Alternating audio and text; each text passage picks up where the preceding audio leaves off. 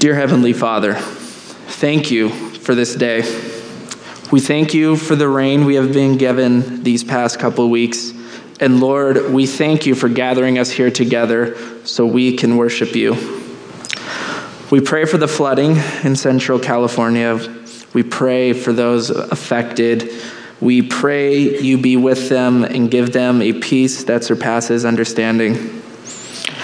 Lord, we pray for our deeply divided country.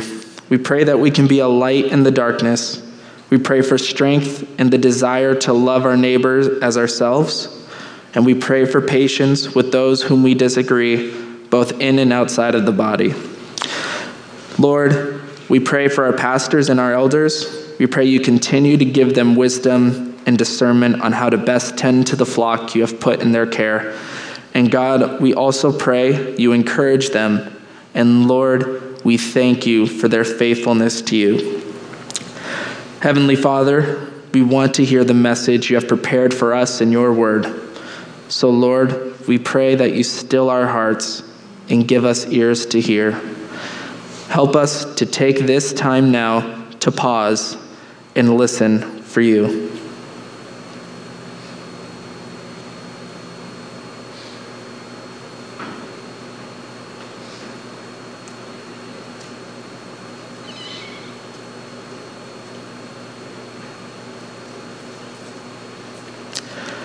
God, we thank you for this time together, and we pray that you conform our desires to your desires so that you may be glorified. In Jesus' name we pray. Amen. John seventeen. When Jesus had spoken these words, he lifted up his eyes and said, Father, the hour has come. Glorify your Son, that the Son may glorify you, since you have given him authority over all flesh to give eternal life to all whom you have given him. And this is eternal life, that they know you, the only true God, and Jesus Christ whom you have sent. I glorified you on earth, having accomplished the works you gave me to do. And now, Father, glorify me in your own presence with the glory I had with you before the world existed. I have manifested your name to the people whom you've given me out of the world. Yours they were, and you gave them to me, and they have kept your word. Now they know that everything you've given me is from you, for I have given them the words that you gave me, and they have received them. They have come to know in truth that I came from you, and they have believed that you sent me. I'm praying for them. I'm not praying for the world, but for those whom you have given me, for they are yours. All mine are yours, and yours are mine. And I am glorified in them. And I am no longer in the world, but they are in the world. And I am coming to you.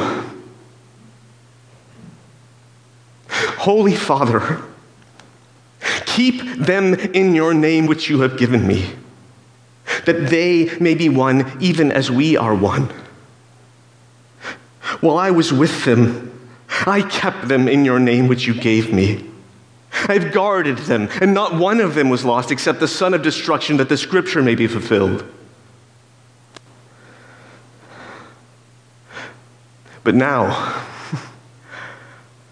I'm coming to you, and these things I speak in the world, that they may have my joy fulfilled in themselves. I have given them your word, and the world has hated them, because they are not of the world, just as I am not of the world. I do not ask that you take them out of the world, but that you keep them from the evil one. They are not of the world, just as I am not of the world. Sanctify them in the truth. Your word is truth. As you have sent me into the world, so I have sent them into the world. And for their sake, I consecrate myself that they also may be sanctified in truth. I don't ask for these alone, but also for those who will believe in me through their word, that they may all be one, just as you, Father, are in me and I in you, that they also may be in us, so that the world may believe that you sent me. The glory that you have given me, I have given to them, that they may be one, even as we are one. I in them and you in me, that they may become perfectly one, so that the world may know that you sent me, and loved them, even as you loved me. Father, I desire that they also, whom you have given me, may be with me where I am, to see my glory that you have given me, because you loved me before the foundations of the world.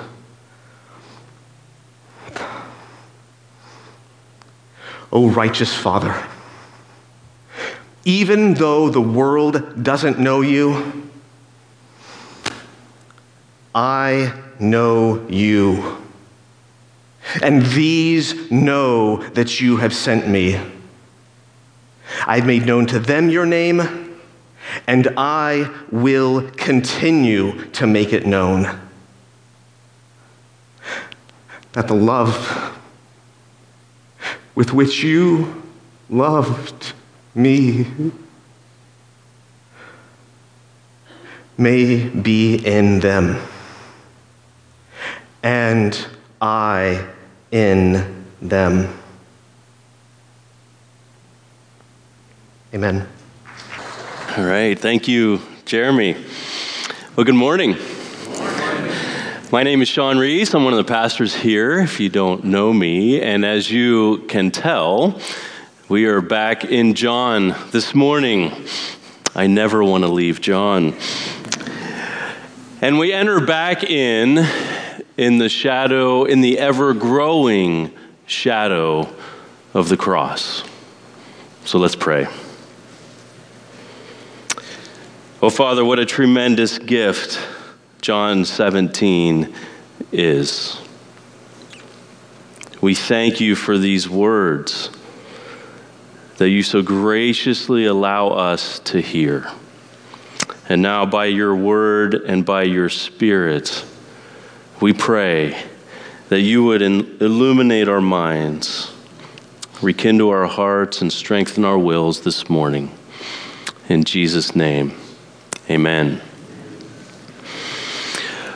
Well, it happens nearly every week in my life. At one point or another, I begin to feel overwhelmed. Anyone identify with that?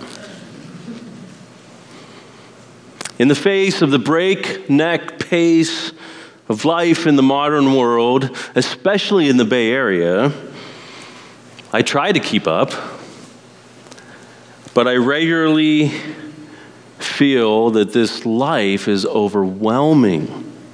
I feel unsettled, anxious, sometimes agitated, especially on the roads, but largely overwhelmed. Anyone identify? Where do you go when those feelings hit? Where do you go to recover? For me, I like to go for a run, or I like to go for a bike ride, or maybe a hike. But I've also found that Scripture is a good place to go. Places like Psalm twenty-three or Romans eight, there is no condemnation or no separation. Or Psalm forty-six, what we read for our call to worship. But this past winter, I've discovered a new place to go. John seventeen. The text that Jeremy so helpfully recited for us. The text that my friend Daryl Johnson calls the conversation at the center of the universe. John seventeen actually takes us to the place of Psalm forty-six, that place of being still and knowing that He is God, while living in an overwhelming world. And I know if I, I know now that if I go to John seventeen, I can breathe again. And why? Because John seventeen is where we hear Jesus pray for us. It's where Jesus prays for me. It is, of course, not the only place in the Gospels where Jesus prays. The Gospel records many times where Jesus prays. Actually, at every major turning point of his earthly life, we see Jesus praying. He prays at his baptism, Luke three. He prays all night before he selects the twelve. Can you imagine those prayers? Father, are you sure about these guys? Peter, he's a nice guy, but he's a little unstable. John, James and John, they're a little judgmental, don't you think, Father? Matthew, a great mind, but he's in his mind a lot. Jesus is praying at Caesarea Philippi when he poses the question, who do people say I am? He's praying at his transfiguration, where, like at his baptism, he hears his father, his father's voice confirm his identity. Not long after John seventeen, he'll be praying in Gethsemane. And he prays while dying on the cross. Jesus lives and dies praying. He's a man of prayer. He's the man of prayer. So much so that the disciples are recorded to have asked him only one thing to teach them. Lord, teach us to pray. There's no record of Lord, teach us to heal. Or Lord, teach us to preach. Or Lord, teach us how to do a worship service on Sunday mornings.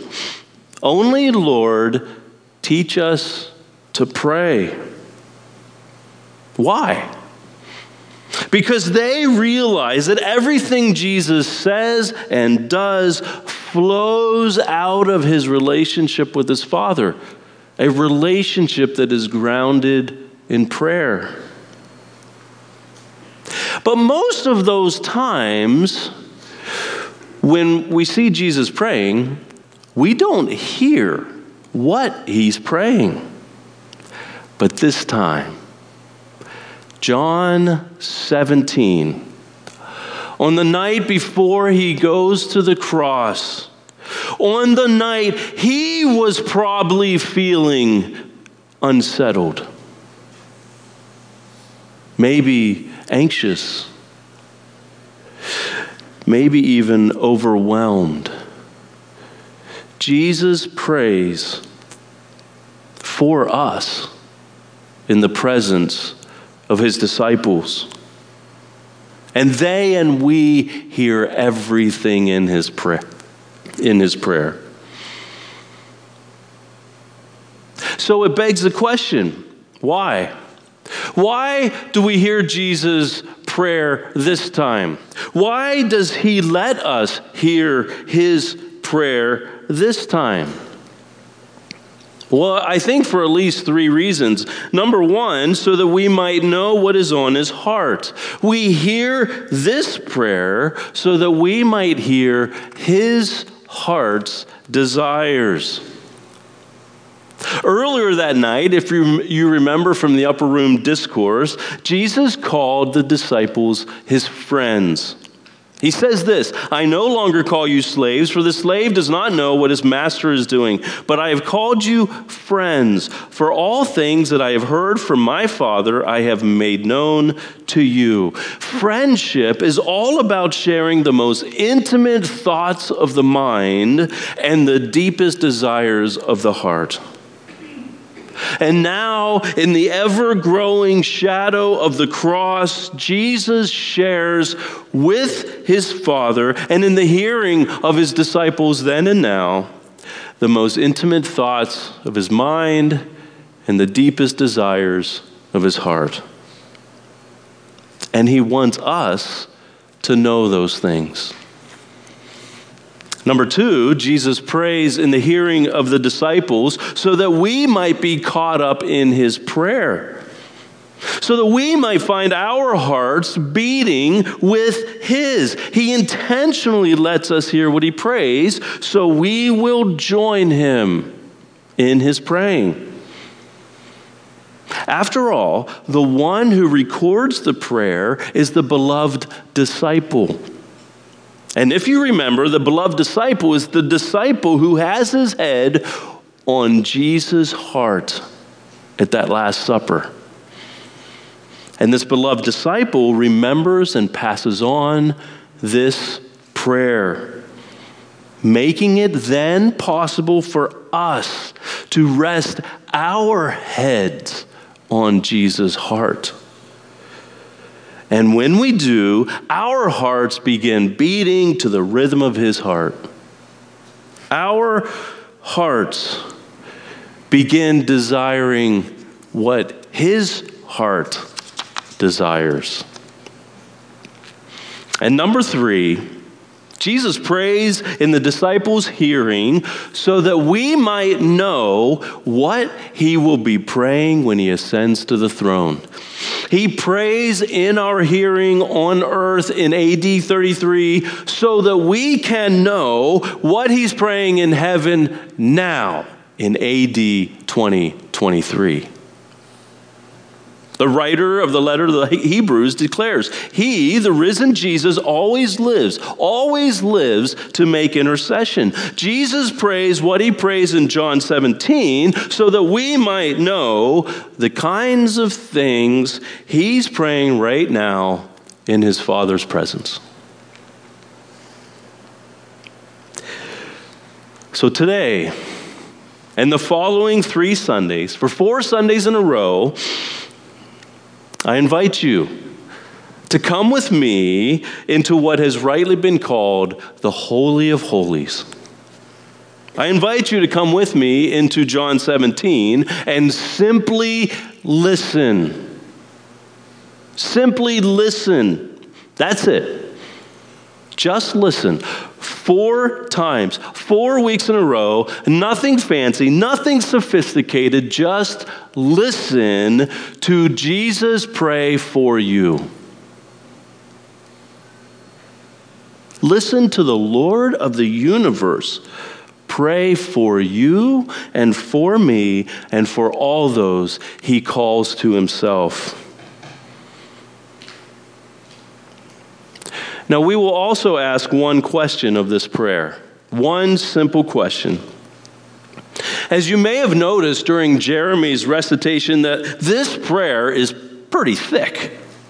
It's pretty dense. The topics and themes are many and varied, and they're intertwined, and they keep reoccurring. And it's such a thick prayer, it's pretty easy to get bogged down. So what I have found, as with many others throughout history, is the best way to get inside this prayer is to simply ask, what does Jesus desire? What does Jesus want? That's going to be our question for the next four weeks.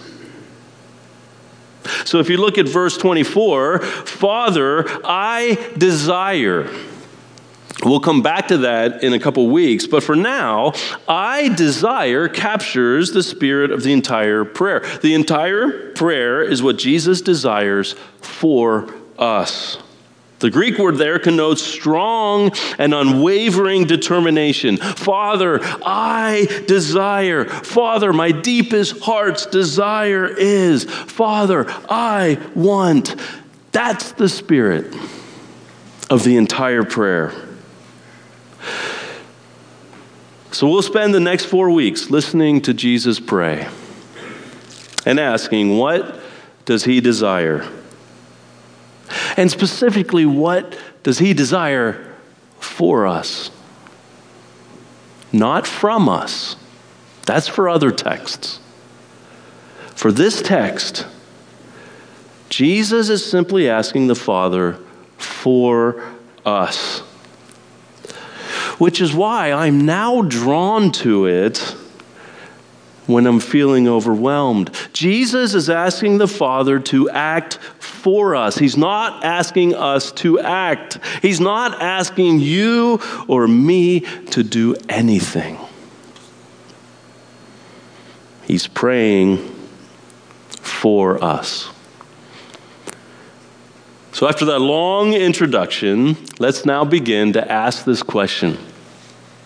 What does Jesus desire? Verse one, when Jesus had spoken these words, he lifted up his eyes to heaven and said, Father, the hour has come. Jesus has now finished his teaching ministry. He's finished speaking all the things recorded in the previous chapters of John. And now he lifts up his eyes to heaven, saying, the hour has come. Hour. We've talked about this before, but just to remind you, hour in John is a technical term for the great weekend of his humiliation and his exaltation. In short, it's the hour of revelation when Jesus decisively reveals who he is and thus who the Father is. Throughout the gospel, he's continued to say, my hour has not yet come, my hour has not yet come, my hour has not yet come. And now, in the shadow of the cross, the hour has come. This means that Jesus is now praying in the valley of the shadow of death. And in the face of death, ultimate concerns dominate a person's thinking. So what is dominating Jesus' thinking at this moment? The end of verse one, Father, the hour has come. Glorify your Son, that the Son may glorify you. In verses five and twenty-four, he alludes to this same concern. Verse five, and now, Father, glorify me in your own presence with the glory that I had with you before the world existed. And verse twenty-four, Father, I desire that they also whom you have given me may be with me where I am to see my glory. There is one ultimate desire of Jesus' heart. It's the driving force of his entire life, glory and glorify. Now, we've talked about these words before, but let me remind you, glory has a few different definitions, such as luminosity or weightiness. So in the Christmas story, the glory of the Lord shines around the angels. That's luminosity. That's brightness.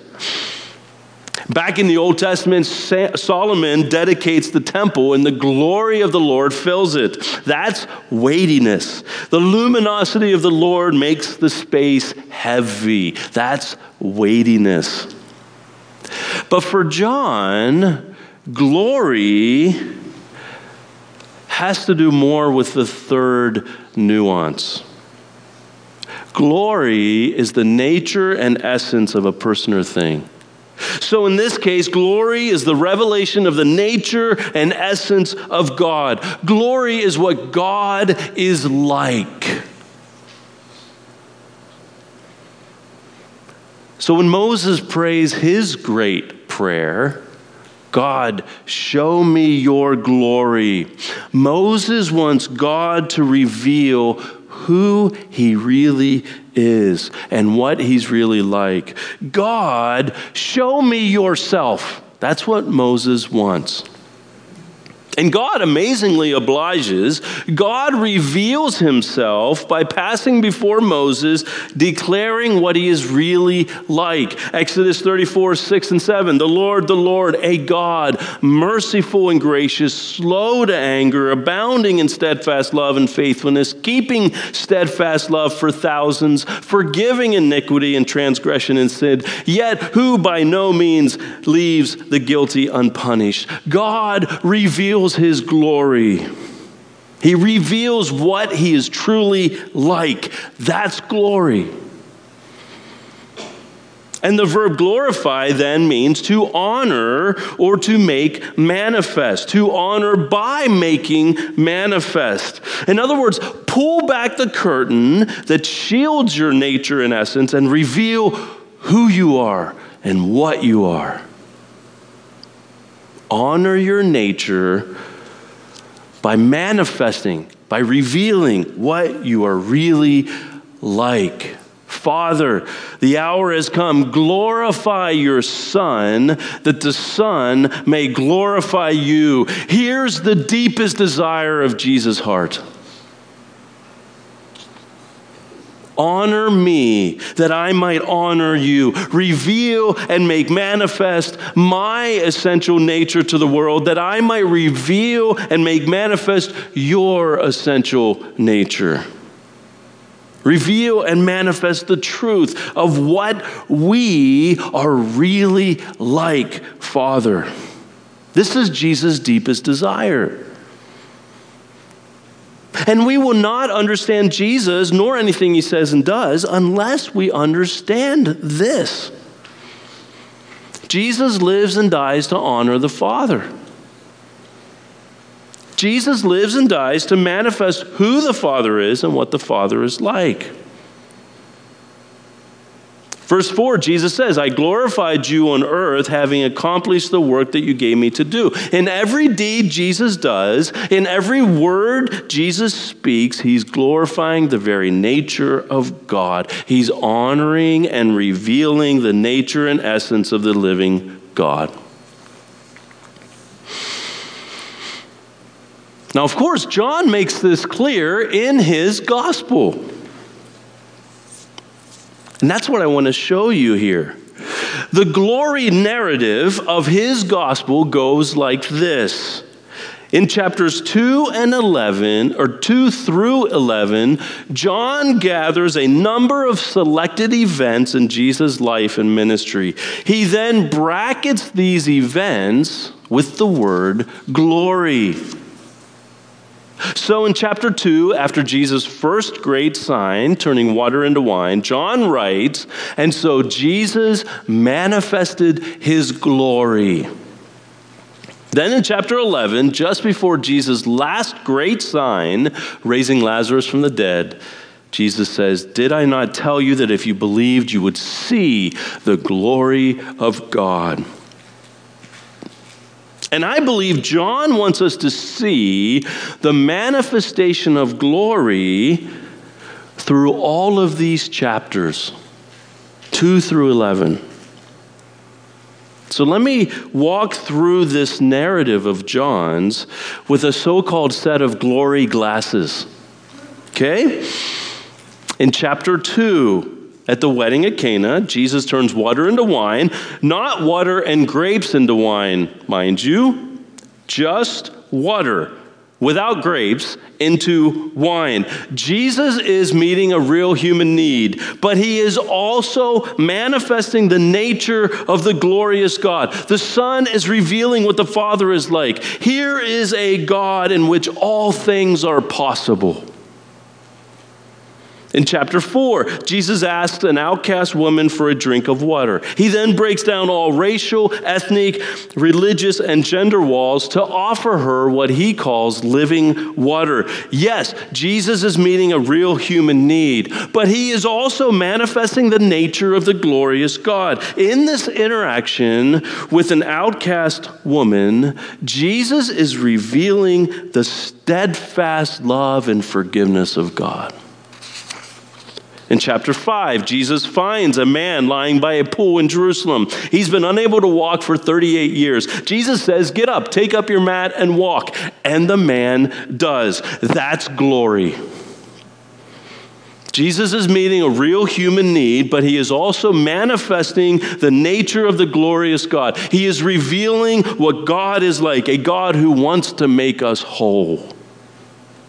In chapter six, Jesus is teaching near the Sea of Galilee. It's getting late. There are about five thousand men plus women and children gathered around him. A young boy has a lunch of five loaves and two fish, but what are they amongst such a, an overwhelming need? Taking the scarce supplies in hand, Jesus gives thanks. And he be- begins distributing more loaves and more fish, enough to feed everyone. And don't forget, there's an abundance of leftovers. That's glory. Jesus is meeting a real human need, but Jesus is also manifesting the nature of the glorious God. The Son is revealing what the Father is like, a God of abundance and not scarcity. In chapter eight, Jesus finds himself before a woman caught in sexual sin. She's on the verge of being condemned to death by the religious leaders. Jesus counters the condemnation with wisdom and grace and then truth. Jesus is obviously meeting a real human need. He saves her life, but he's also manifesting the nature of the glorious God. The Son is revealing what the Father is like, a God merciful and gracious and full of truth. In chapter nine, Jesus meets a man blind from birth. People judge him and then debate about why this has happened. Jesus doesn't debate. He simply spits on the ground, puts mud on the guy's eyes, tells the guy to go wash in the pool of Siloam. He does, and he comes back seeing. Jesus is meeting a real human need, but he's also manifesting the nature of the glorious God. He's revealing what the Father is like, a God who wants to To bring light into all of our darkness. And in chapter eleven, Jesus is in Bethany outside of Jerusalem. His dear friend Lazarus has died. He's been in the tomb four days. Lazarus' sisters are weeping. Jesus is deeply moved by their grief. He trembles with sorrow as he is overwhelmed with the same grief. That's glory. Jesus is revealing what God is like in that moment. Jesus then goes to the tomb where he weeps some more. That's glory. Jesus is revealing what God is like, a God who weeps with us before the pain of the world, a God who loves, a God who cares, a God who hurts. Jesus says, take away the stone. Mary objects, Lord, by this time there will be an odor, for he has been dead for four days. Jesus replies, did I not tell you that if you believed, you would see the glory of God? And Jesus cries out, Lazarus, come out. And he does. A dead man walks out of the grave. At the extreme helplessness of the human condition, Jesus manifests the nature of the glorious God. Jesus reveals what God is like, a God of resurrection and life. So that's the first half of the gospel. That's the glory narrative of the first half of the gospel. But it turns out there's more. There's more in the second half. The second half, in which John Calvin called the theater of glory. So let me walk through this. On Palm Sunday, Jesus declares, "The hour has come for the Son of Man to be glorified. Father, glorify your name. Father, reveal to the world who you are and what you are like. Show the world your nature and your essence, Father." Then Jesus says, "Unless a grain of wheat falls into the earth and dies, it remains alone. But if it dies, it bears much fruit." What does falling into the earth in death have to do with glory? Later that week, on that Thursday evening, Jesus gathers his disciples together in an upper room somewhere in downtown Jerusalem. And during dinner, Jesus rises from the table. He takes off his outer garments. He takes a basin of water and a towel. He gets down on his knees and washes his disciples' feet, every single one of them, including Judas. Glory? This? This is glory? This reveals what the Father is like? Really? A few hours later in the Garden of Gethsemane, Judas and the religious leaders, accompanied by, by some soldiers, come to arrest Jesus. He does not resist. They haul him off to Annas and Caiaphas and Pilate. Pilate has him scourged, beaten thirty-nine times with leather straps and pieces of broken glass. The soldiers weave a crown of thorns and pound it into Jesus' head. They hit him in the face. He does not retaliate. Glory? This is glory? This honors and manifests the Father's nature? Really? They take Jesus out and make him carry his own cross to the place called Golgotha. They lay the cross on the ground. They lay Jesus on its beams. They nail his hands and feet to the wood. They lift the cross up and drop it into a hole. "Father, forgive them, for they know not what they do." This is glory. "It is finished," he cries. He bows his head and gives up his spirit. And we ask again, this is glory? This reveals what God is like? Really? Yes. A thousand times yes. See, John knows the mystery. The disciple who rested his head on Jesus' heart knows the mystery.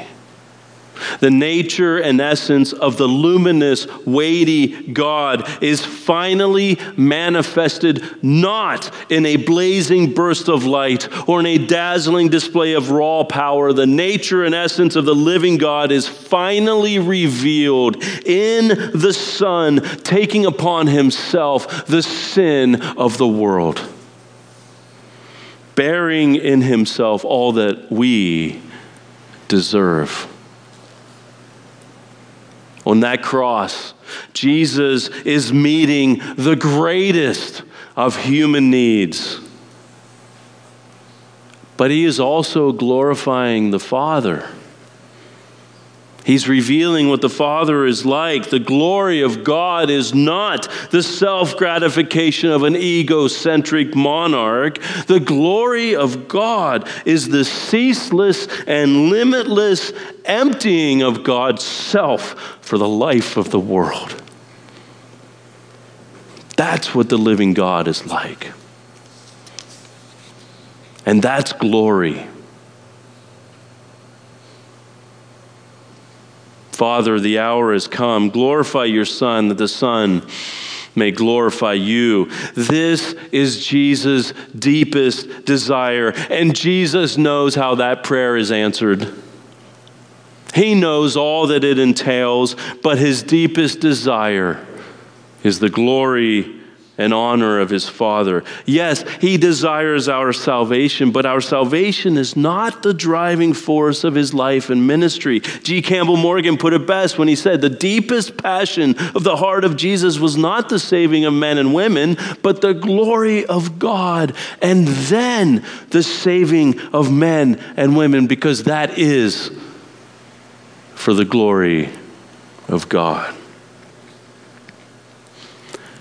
So as I conclude, I'm going to invite the worship team back up here. What does Jesus desire? What does he want? Well, he wants you and I to know, so that the whole world will know what his Father is truly like. He wants you and I to know, so that the whole world will know the full extent of the self-emptying love of his Father. He wants you and I to know, so that the whole world will know the full embrace of the glorious love of God. So as I rest my head on Jesus' heart today, and I simply listen to his heart's desire, I find I really can be still and know. Deep down in the center of my being, I can really know that he is God and that he is for me. And that he is for me with, as the Jesus Storybook Bible puts it, a never stopping, never giving up, unbreaking, always and forever kind of love. And I can breathe again. Amen. Well, at this time, I invite you to be still and know that he is God, that he is for you, and he loves you. So let's take a moment and be still and breathe as Gene plays. Now receive this benediction. As you leave here and enter back into a busy, frantic, sometimes overwhelming world, overwhelming world of the Bay Area, may you find times to be still and know that he is the living God, that he is for you, that he loves you, and that he is praying for you right now from his throne. Amen. Go in peace and stay dry.